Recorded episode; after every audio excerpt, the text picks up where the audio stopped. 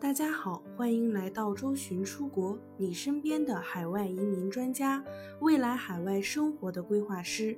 移民的道路有困惑有困难，我们一直一路同行，一路相伴。更多移民、教育、海外生活、资产配置的相关资讯，请关注周巡出国 VIP 服务热线四零零六二四六五幺幺。在澳大利亚，公司主要分为两大类别，一个是私人公司，一个是公众公司。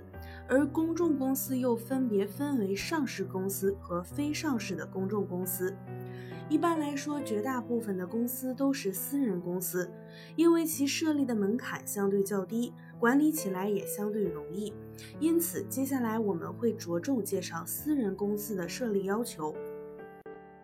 私人公司的设立主要有三个要求：第一，公司至少需要一个居住在澳大利亚的董事；第二，公司至少需要一个股东，但股东人数不能超过五十人；第三，公司需要有澳大利亚的地址。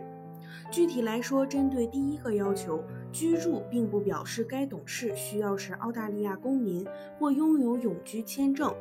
法律中居住的意义是在其担任董事职位的过程中，该董事需要拥有合法的签证，并且居住在澳洲。这也就表示，一个持有学生签证的学生，只要其居住在澳大利亚，那么他便满足法律中居住的要求。此外，针对公司董事的人数，法律中并没有明确要求。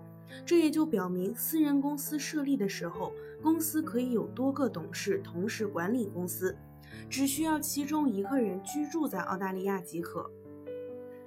针对第二个要求，在法律中，私人公司至少需要有一个股东，但对股东的性质并没有过多的要求。该股东可以是个人或者是公司，可以是澳大利亚居民或是海外人士。因此，在澳大利亚设立的公司可以完全由海外的个人或是公司持股。对于公司的人数，法律中规定的上限是五十人。因此，如果你需要设立的公司拥有超过五十人的股东，那么你需要成立公众公司，而非私人公司。针对第三个要求，公司需要有一个澳大利亚的注册地址，该地址不一定需要是公司名下生意的地址，可该地址将会被用作公司的联系地址。因此，在选择公司注册地址的时候，你需要确保更改地址能够及时的接收公司各类信件和通知。接着，我们来说一下董事与股东的区别。在法律中，董事是公司的管理者，需要对公司的运营管理负责。一个公司可以有一个或是多个董事。如果公司有超过一个董事，那么公司的决策一般由董事开会做出决定。同时，不同的董事之间可以有不同的分工，比如有些董事可能负责公司的日常运营，有些负责财务管理等等。简单来说，董事负责公司的管理，也需要对公司运营中的问题负责。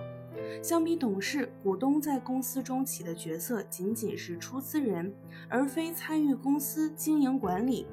在某些时候，公司会召开股东大会，每个股东也会有机会在会中对公司的一些重要决策进行投票表决。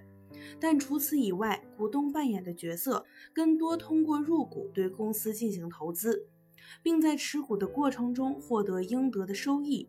此外，在法律中，一个人可以同时担任公司的股东和董事。这样，他既负责公司的运营管理，同时也会获得相应的分红。在这一点上，董事和股东两个角色并没有任何冲突。想详细了解更多澳洲移民，可以添加微信客服幺三九幺六二九五九五四。更多移民资讯，请关注官方微信公众号“周寻 Visa” 以及官方微信服务号“周寻移民”的拼音全拼。我们下期再见。